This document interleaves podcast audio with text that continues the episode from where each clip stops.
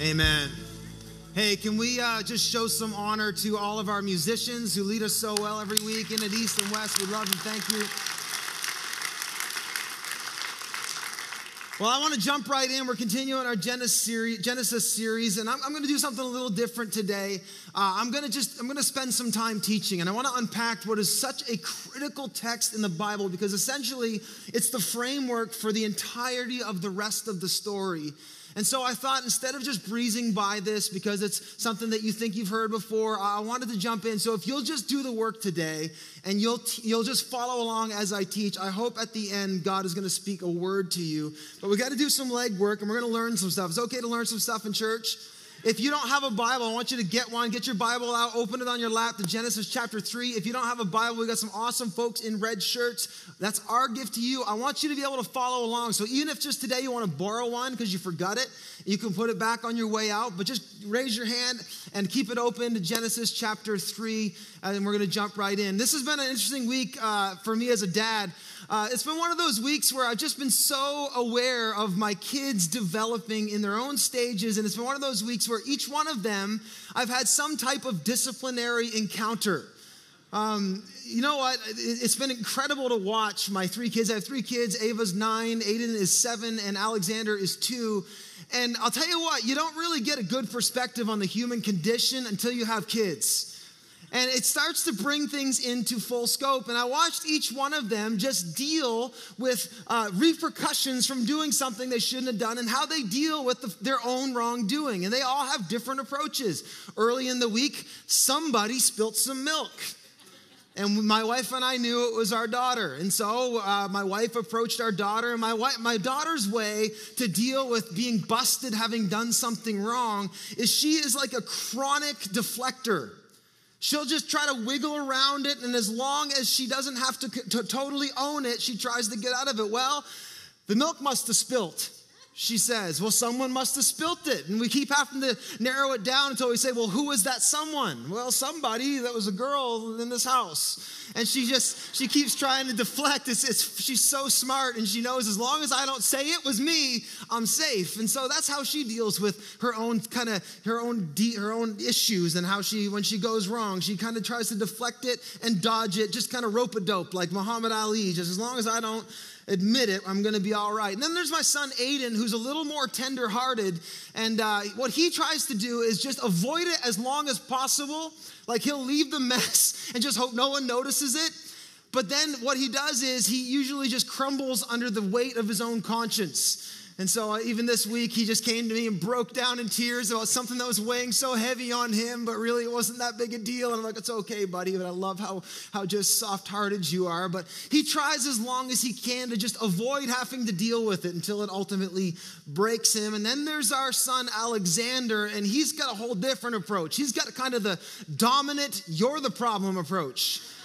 Uh, it's, it's quite something. Even this week, I, I saw him, uh, my, my son Aiden was playing with a ball, and Alex uh, said, Can I play with that ball? And so I said, Aiden, can you share for a minute and let Alex try the ball? And so Alex, Aiden gave the ball to Alex, and Alex played with it for a second. I was like, All right, buddy, you give it back to Aiden because we share everything.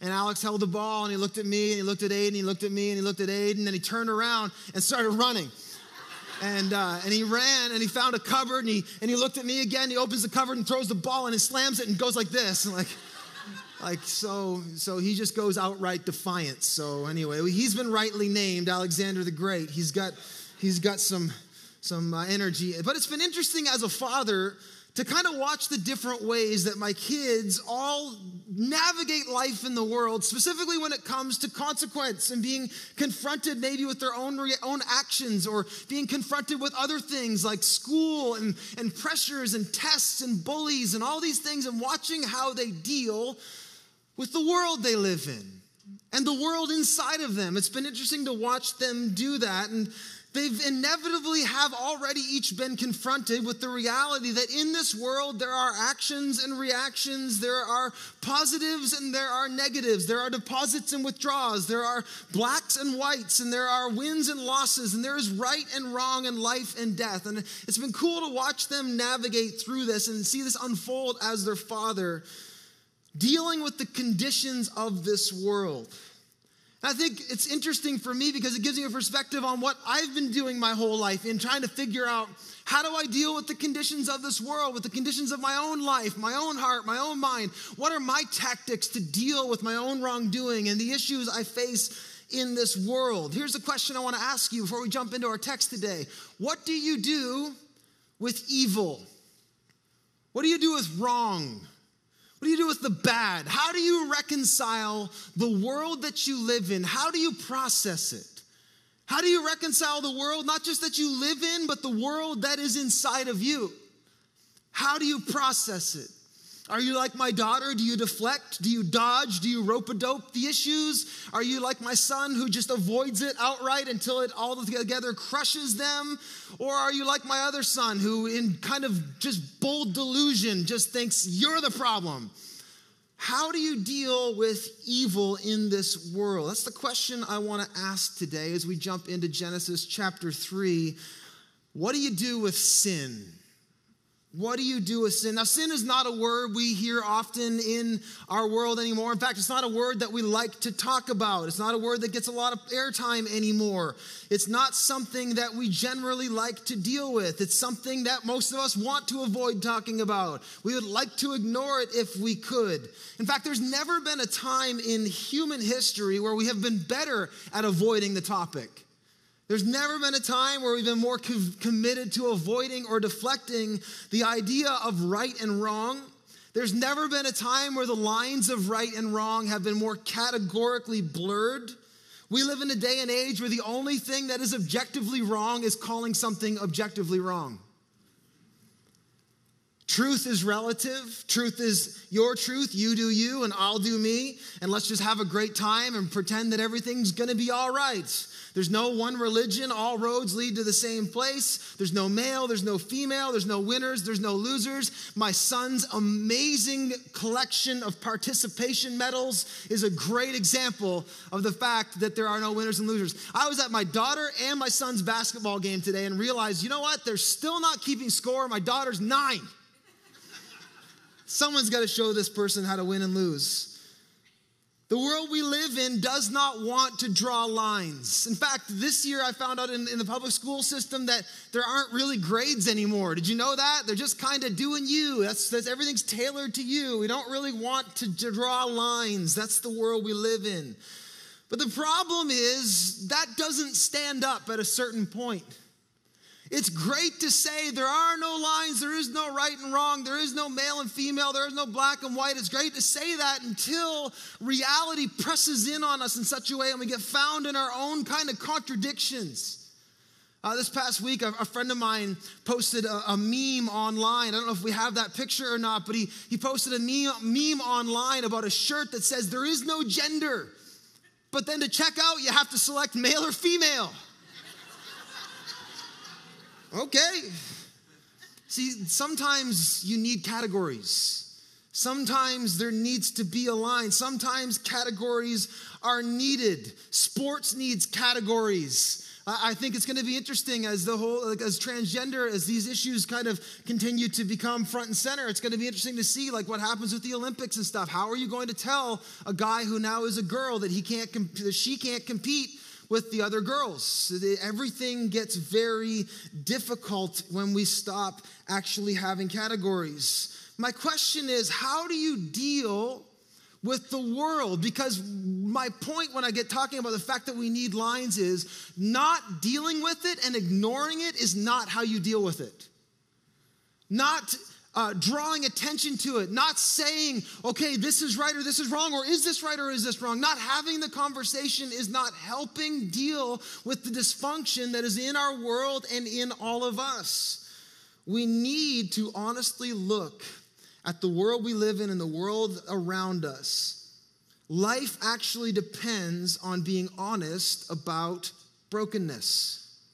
Environmentally, socially, economically, emotionally, psychologically, spiritually. There is brokenness in our world, and we need to deal with it. It needs to be dealt with.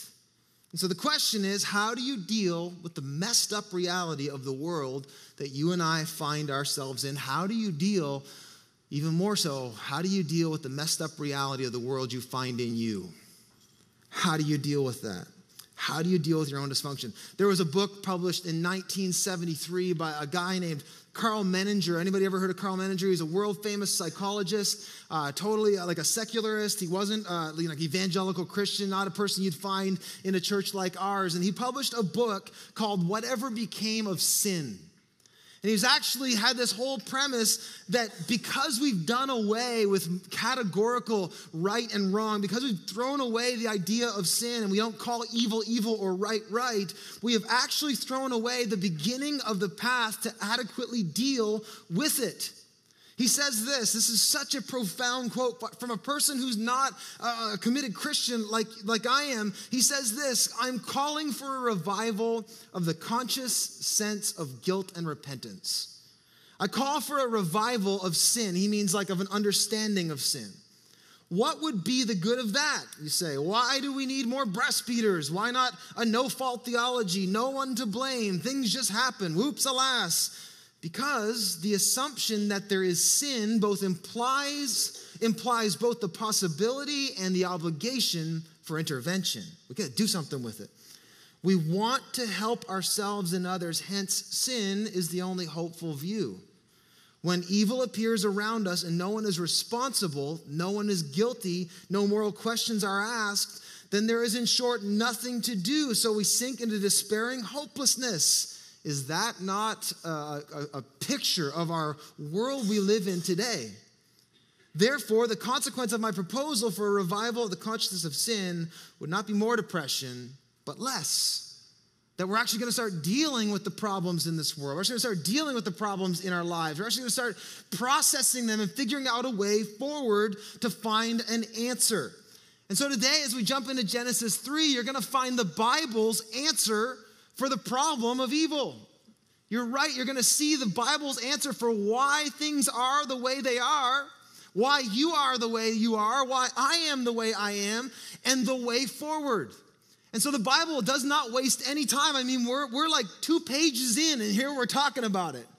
And in fact, the entirety of the Bible, save for uh, four chapters Genesis 1 and 2 and Revelation 2 1 and 2 2, the rest of this entire book is a conversation around just that dysfunction and death and sin, and what do we do with it? And so we're going to jump in today and we're going to look at Genesis chapter 3, and it's going to paint the scope or the picture for the problem, the human condition, the creation condition, and how on earth we're going to deal with it. So if you have a Bible, open it up to Genesis 3. For those of you who are just joining us, uh, we're in our second week now of a, of a Bible series, and we're just going to start going through page by page, chapter by chapter, the book of Genesis. If you were here last week, you found out Genesis means the book of no one. Okay, one person was here last week. Good. Yeah, the book of beginnings, the book of origins. It's, it's the Bible's version of how things or why things are the way they are. It's been misappropriated. We talked about that. You know, it's not a just so story. It's not something you're supposed to read uh, as, as like a, a scientific document. You're supposed to read it as it's depicting the human condition to us. And so that's what it is doing. And so last week we saw the creation story. Everybody remember? God said, Let there be, and there was. And we, we saw about God's creative power expressed in His Word. Now, this week we see in chapter 2, we don't have time to dive in, I wish we did. But chapter 2, we see the creation story continued. Everything is amazing. God creates everything, and then God creates man. And then it says God creates Eve, woman, or God creates woman in chapter 2. Doesn't name her yet. God creates woman. It's actually interesting to think uh, as, as creation scales, it gets progressively more complicated and beautiful. And the last thing God made was woman. That was a compliment, and it did not come out like one. So I didn't mean complicated, I meant more complex.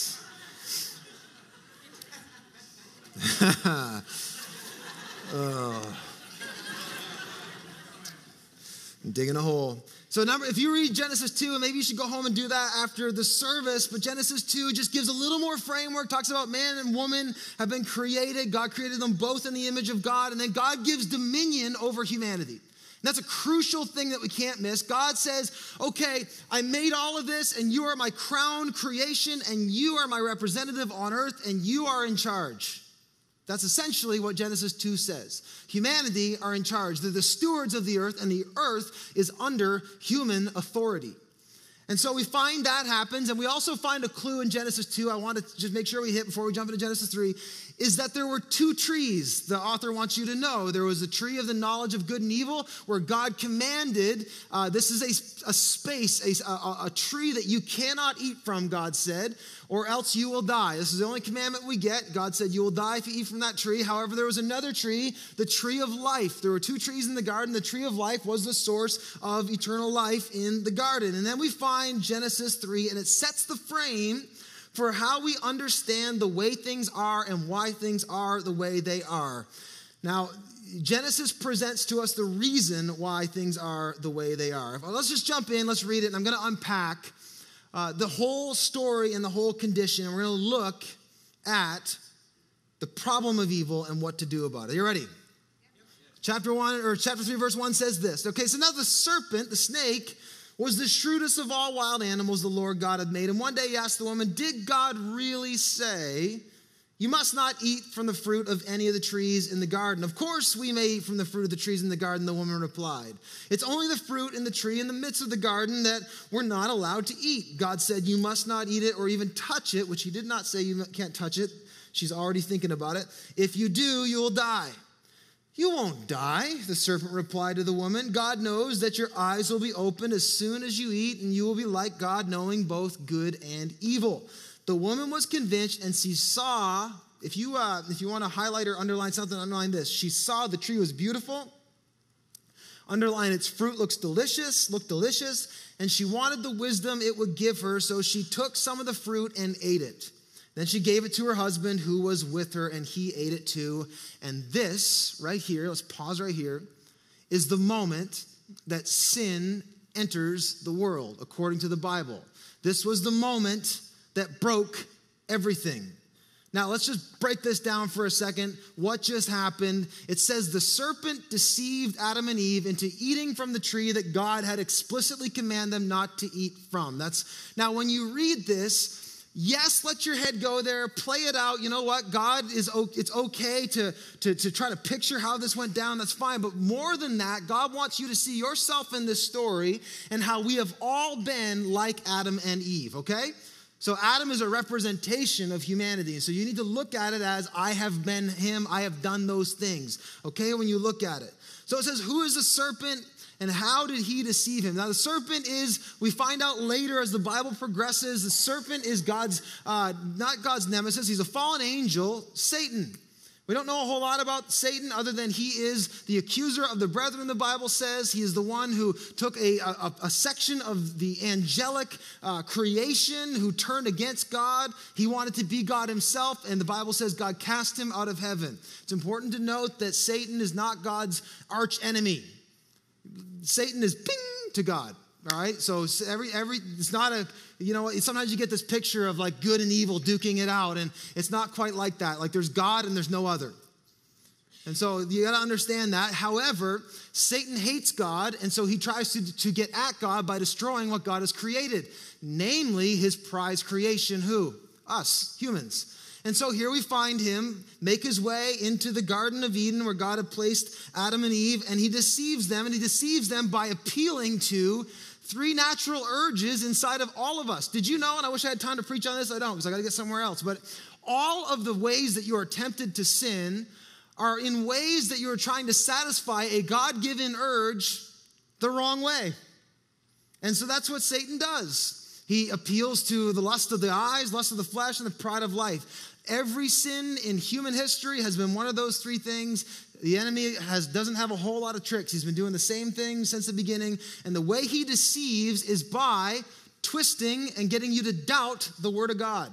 Last week we talked about what? The Word of God is God's creative agent, it's the power of life. So, how is the enemy going to kill? By twisting and distorting and causing lies to come between you and your ability to trust the Word for life. And that's what he does with Adam and Eve. Adam and Eve eventually defy God.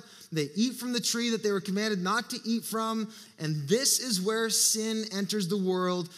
Sin causes a great severance between us and God.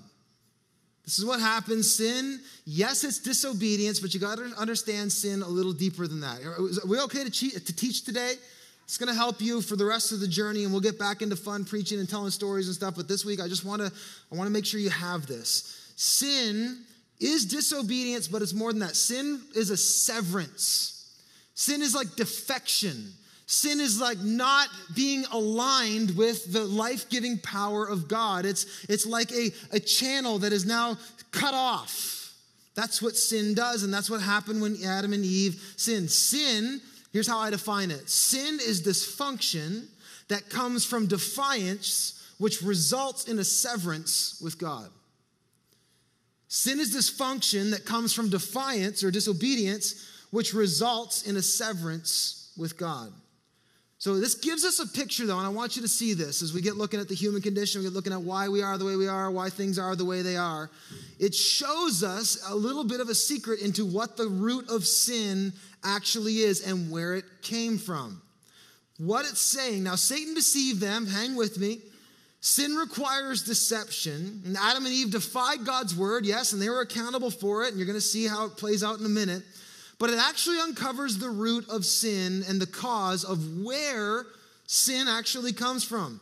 Sin is not only breaking the will of God, it's not only breaking the word of God, but more fundamentally, here it is. If you want to understand the heart of sin, the root of sin, sin is putting yourself in the place of God.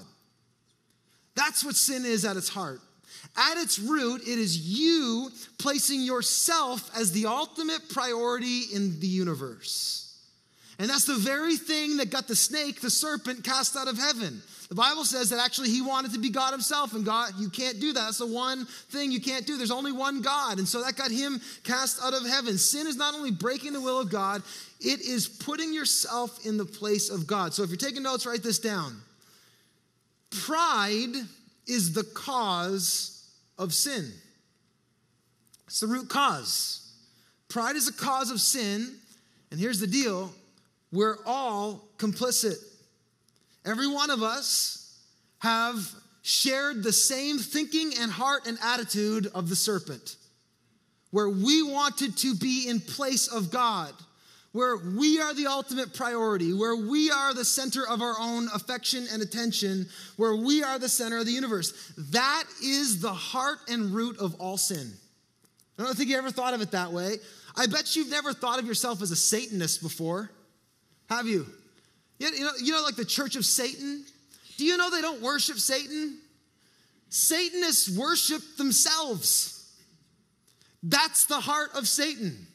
It's self idolatry, it's self focus. C.S. Lewis called pride the great sin. When we place ourselves in place of God, that is what absolutely creates the root of sin. And everything else flows from that. It is that you saw it in Genesis in verse 5. Look back in your Bible. It says this God knows that your eyes will be open as soon as you eat.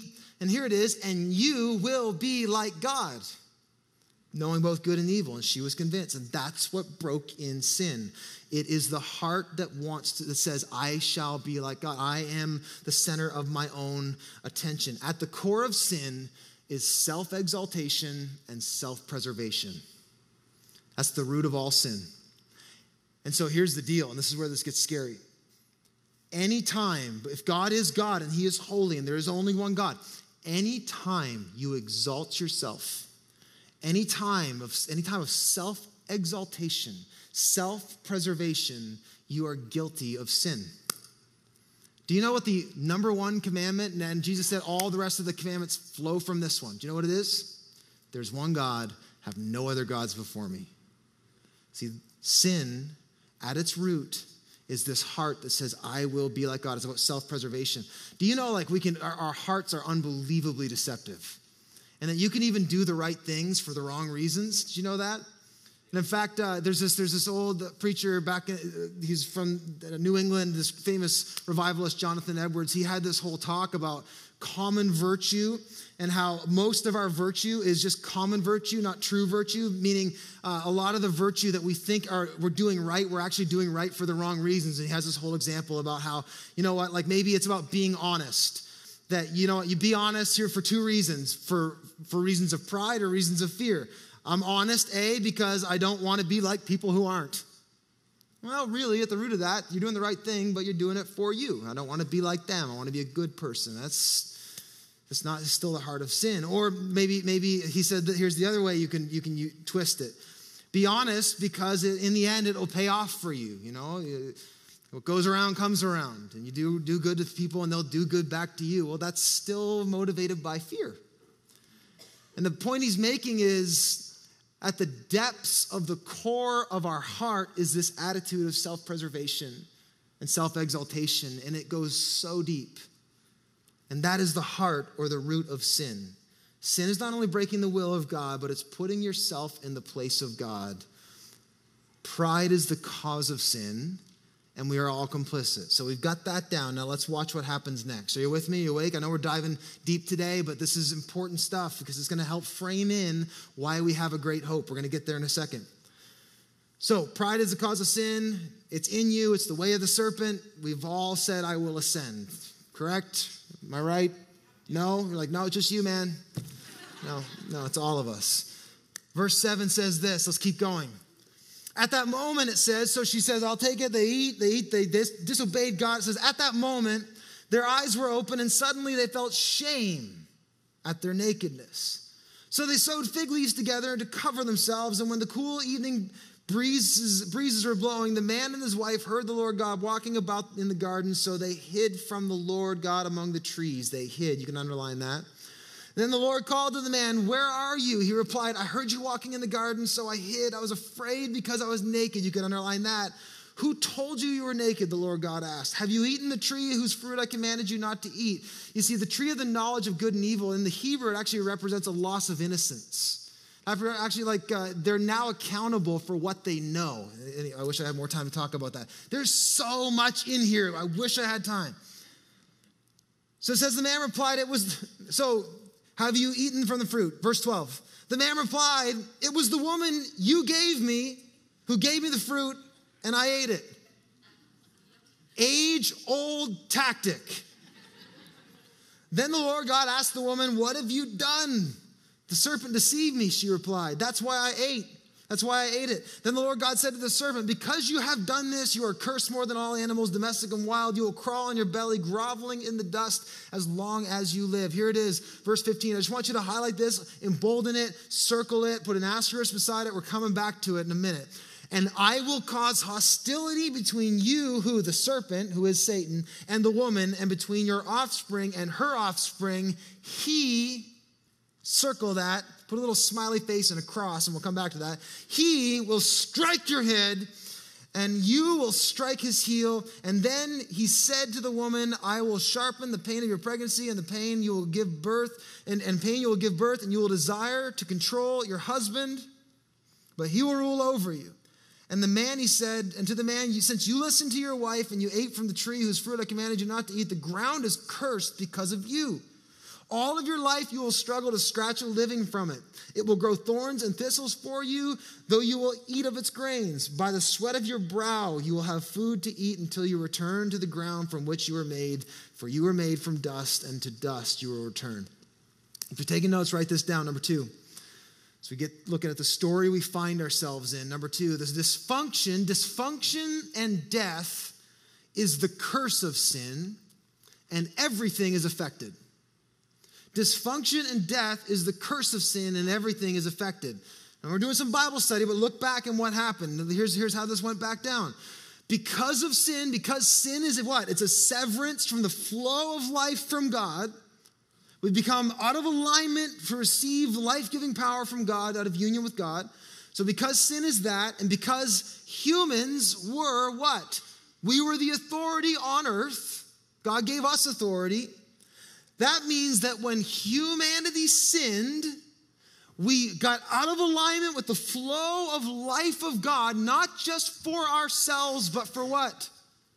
All of creation. All of creation now enters this tailspin of dysfunctionality. Why? Because the head, the head of creation, broke off alignment, and now all of creation is fractured. That's what happens. That's why in Romans 8, I don't know if you've ever been there, Romans 8, Paul says creation is subject to futility.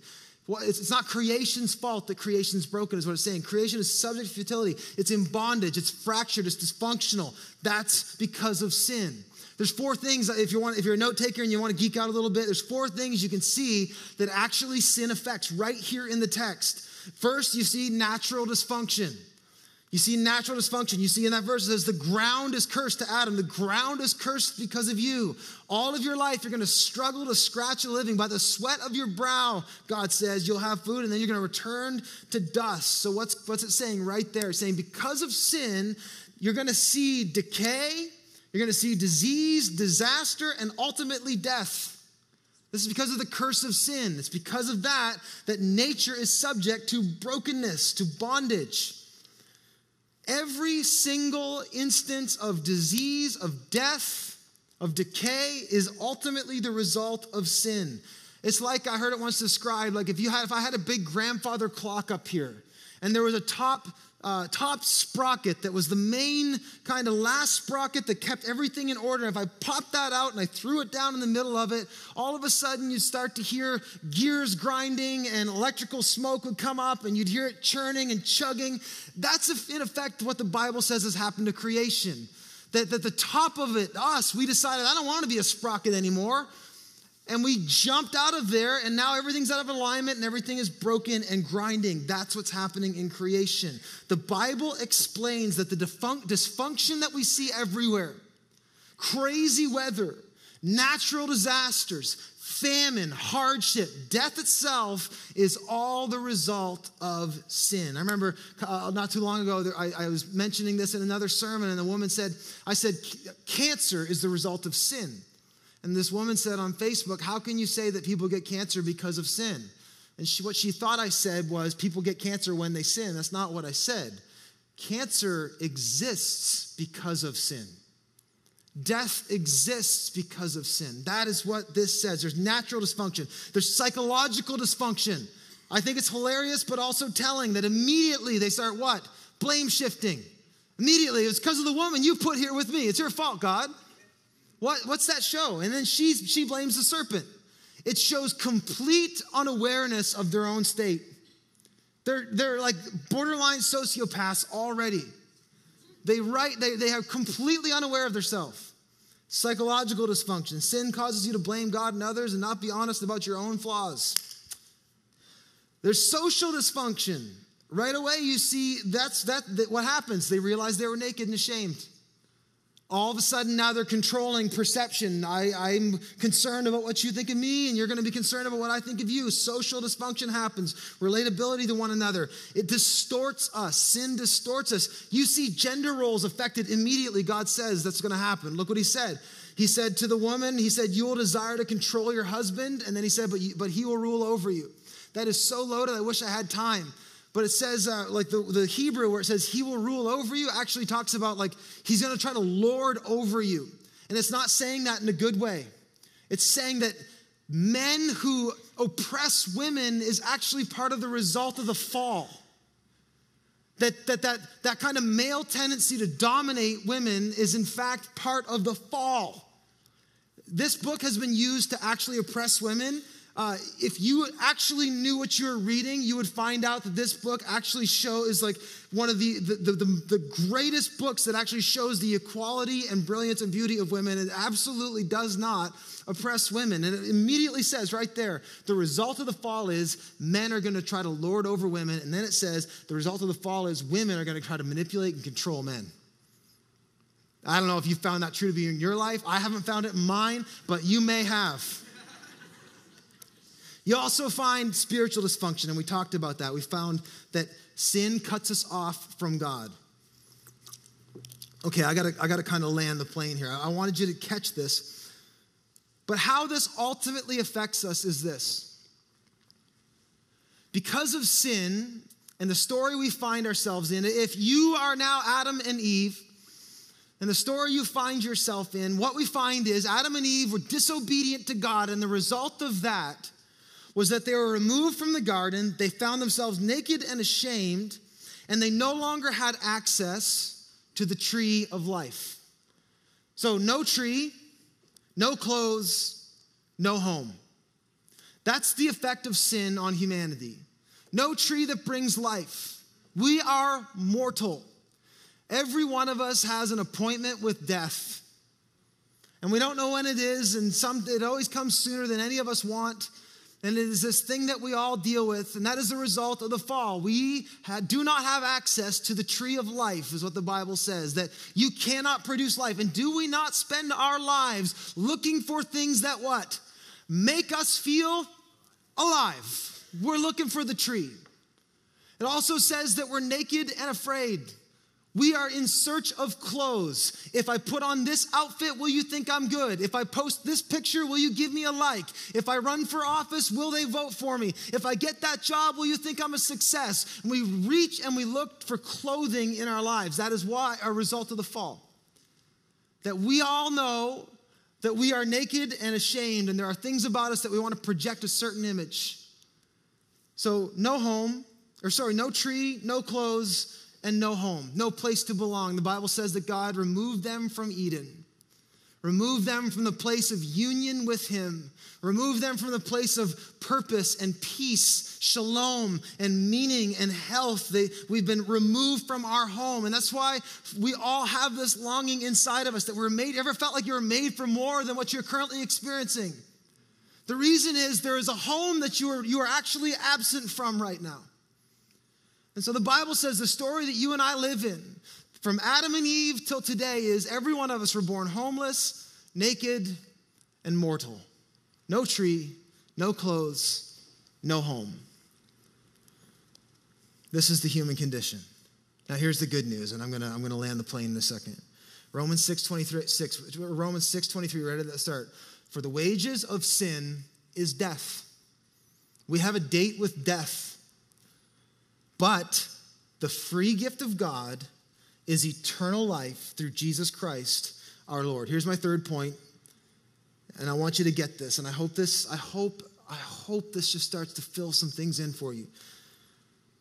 Jesus is the cure for sin, and everyone is invited.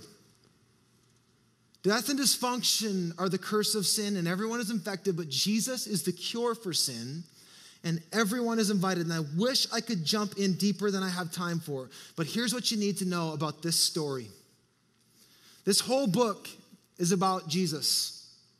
And this whole story is the good news about what Jesus has done in response to what we have done.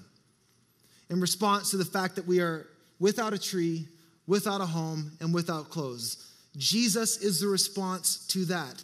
Here's something you need to know when you read the book of Genesis, you read Genesis 3 if you're like me, you kind of picture God being surprised. Like, wait, what? You did what? And it's kind of in the language there, but if you, you have to read the rest of the Bible to find out that God was not at all surprised by this. And that it says, in fact, in Revelation, at the end of the book, it says that before the foundations of time, God had set that his son would be slain. Why? Because he knew that this was going to go down. He knew that this, that all of us who were given free will were going to be tempted and prone to have the same heart that the serpent had. And so he set in motion a plan of salvation that you see run from Genesis 3 all the way until Matthew. This whole book tells of what Jesus is about to do. Uh, you remember I had you underline something in verse 15? If you want to bring that back up, verse 15, I don't know if you have it on the, on the slides, but if you have your Bible open, just read it again. It says, I will cause, this is God, right in the midst of the trauma of the fall. God says, I will cause hostility between you and the woman, and between your offspring and her offspring, and he will strike your head. This is what, in theological terms, we call the proto evangelion. What a fun word to say. and what that means is the first gospel. This is the first time in the whole Bible where you are seeing foreshadowing speaking about Jesus to come. Isn't it amazing that you don't have to flip 10 pages, 100 pages, 100 chapters? It's in the first paragraph of the response at the moment of impact. God says, Her offspring, my son, will come to crush the head of the serpent. This is the first gospel. And this is speaking about what Jesus would come to do. Now, Jesus is the story. We, we believe the Bible says in the beginning was the Word, and the Word was God, and the Word was with God, and the Word became flesh and dwelt among us. And the Bible says that Jesus spent three years teaching, and then he went and he died on a Roman cross. And on the third day, he rose in a garden tomb. And now this is so significant, and I, I wish I had more time, but you have to see this. Jesus is the great reversal to everything that went wrong in the garden, Jesus made right on Easter weekend. Everything that went broken and sideways, from Adam and Eve to Noah. You're going to see Cain and Abel next week, and then Noah, and it gets uglier and uglier and uglier, and then Abraham and Isaac and Jacob and Joseph. And, and you get Joshua and or Moses and Joshua and Judges and David and the kings and the prophets, and all the way up until that moment where Jesus took his last breath. Jesus is dealing, reversing sin he becomes, he undoes everything that sin did and recreates everything that was broken in that moment. Jesus reverses the curse. Look at Romans 5:15. I wanted you to see this one verse. For the sin of this one man, Adam, brought death to many, but even greater is God's wonderful grace. I read that too fast. For the sin of this one man, Adam, brought death to many but even greater than the sin of Adam. How great's the sin of Adam? Massively great. We have seen it on full display our entire lives and in us and around us, in our relationships, on the news. We've seen it. It's great. For the sin of this one man, Adam brought death to many. But even greater is God's wonderful grace and his gift of forgiveness. Why? Because we're all complicit with sin, aren't we? not, we can't sit here and blame Adam. We've, we've chipped in for the gift of his forgiveness to many through this other man, Jesus Christ. And the result of God's gracious gift is very different from the result of that one man's sin. For Adam's sin led to condemnation, but God's free gift leads us to our, here it is, being made right with God. Restoration, recreation, resurrection even though we are guilty of many sins. That is a huge statement. Through Jesus, you have been made new, made right, even though I have many sins and you have many sins. Through Jesus, we have been made right. For the sin of this one man, Adam, verse 17, caused death to rule over many. But here it is. But even greater is God's wonderful grace and his gift of righteousness for all who receive it will live in triumph over sin and death through this one man, Jesus Christ.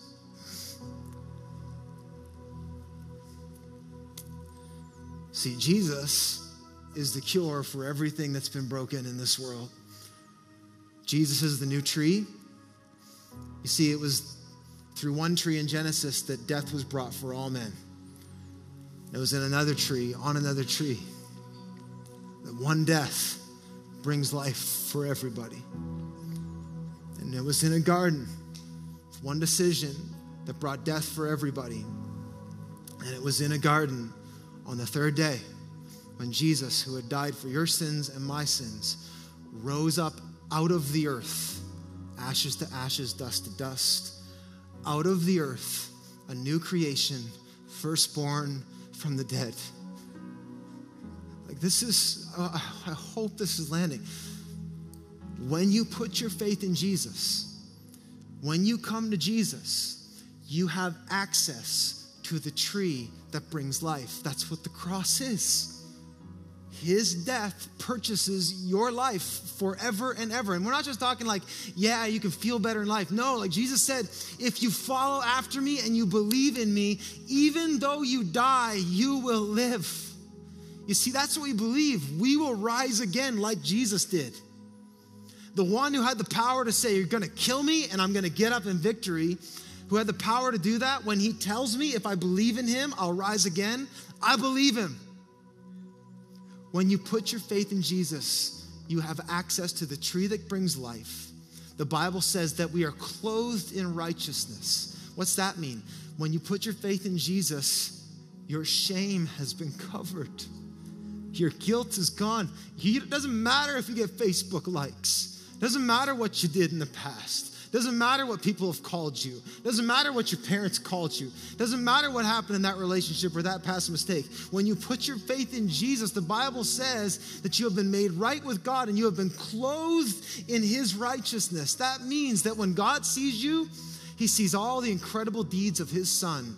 He sees in you what he sees in his son. You know what he said to Jesus? He said, This is my son with whom I am well pleased. Can you imagine if the revelation of the fact that God likes you just went off in your mind? All of a sudden, those people who break your heart, and those people who you vie for their opinion so much, all of a sudden, doesn't matter anymore. God likes me. I don't care what you think. New clothes and a new home. The Bible says in Revelation 21, it says, Then I saw a new heaven and a new earth, for the old things had passed away. And then it says, God's home, his dwelling place, will be with his people. You see, through Jesus, we have been, been made new.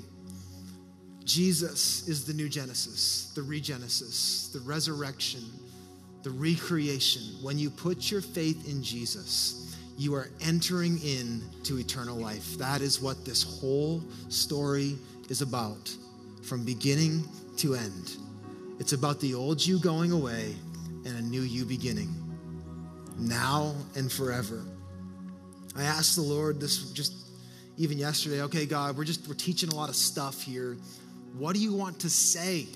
Like, what do you want people to hear? And I just felt him say, like, tell them left to yourself, you are broken, dysfunctional, and doomed to death.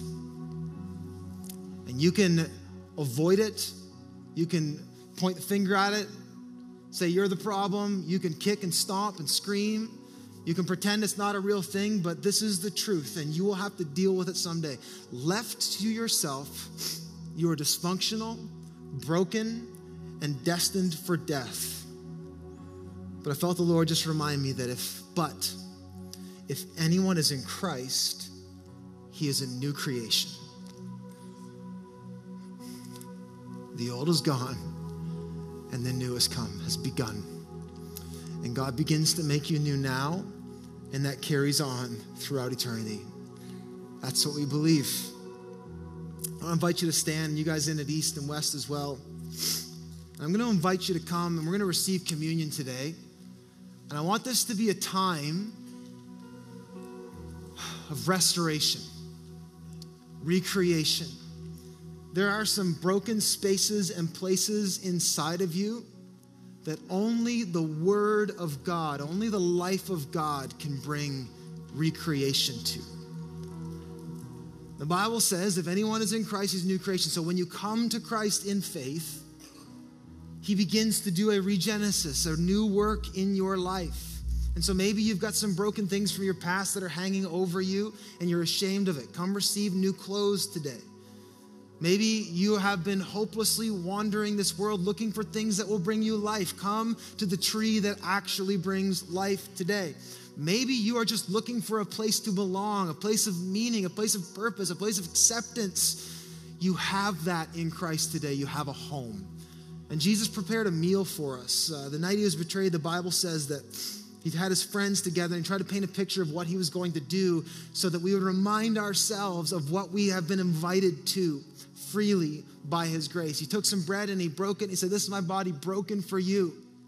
Take it in remembrance of me. Be thankful. Be reminded that I died the last death, that I paid your punishment, that I took on your sin that I was beat up so you don't have to beat up yourself. And then he took some wine and he shared it with his friends and he said, This is my blood poured out. It's a new covenant. Sin was the covenant of death, the law was the covenant of death, but now my covenant is grace that brings life. And so as you come to the table today, I just felt the Lord And I feel like there are some folks here, I don't know, maybe you're in at East or West, who really need a fresh start today. Like you just you just need a do-over. And you've been carrying old, broken, dysfunctional stuff. And I just feel the Lord say, No, today is a new beginning in Christ Jesus. I am making you brand new in Jesus' name. And so here's what I want to do there's nothing magical about bread and juice, but something supernatural happens when you say, Jesus, here I am, take me as I am, come into my busted life and make me new. It's supernatural. He does it. And so I'm going to pray for us, and I'm going to invite you in at East and West at the front sections of all three of our campuses. There are tables, and you can come, grab the bread, grab the juice, go back, and I want you to receive it today as an act of faith, saying, Jesus, I believe in my state. I believe that I have sinned and fallen short, but I thank you. The wages of sin and death, but I thank you that the free gift of God is grace, it's righteousness in Christ. I thank you today for the free gift. And so today I want you to invite you to come and receive freely. If you are not able to say, I'm putting my faith in Jesus, please don't come to the table. But if today, maybe for the first time ever, maybe it's the first time it made sense, here's the requirement it's faith and only faith. That's it. Jesus, you are who you say you are, and I need you. I need a fresh start.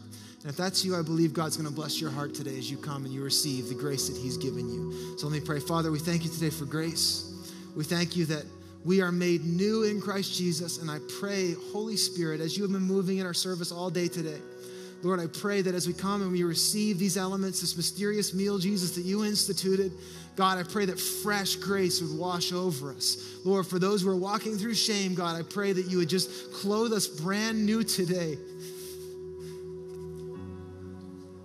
That you'd be our label, that you'd be our style. You'd be our fashion. And God, for those who have been searching for life and searching for a high and searching for satisfaction and fulfillment everywhere, God, I pray as they come to the table today, they'd find life entering their body like never before. And God, I pray above all, Father, as they come to this table, they'd hear the invitation of a Father that says, Come home. You're home. You're home. And so, Father, we thank you for grace today. Holy Spirit, we thank you for what you're doing in our midst, and we ask even as we worship now, as you move, in Jesus' name, amen.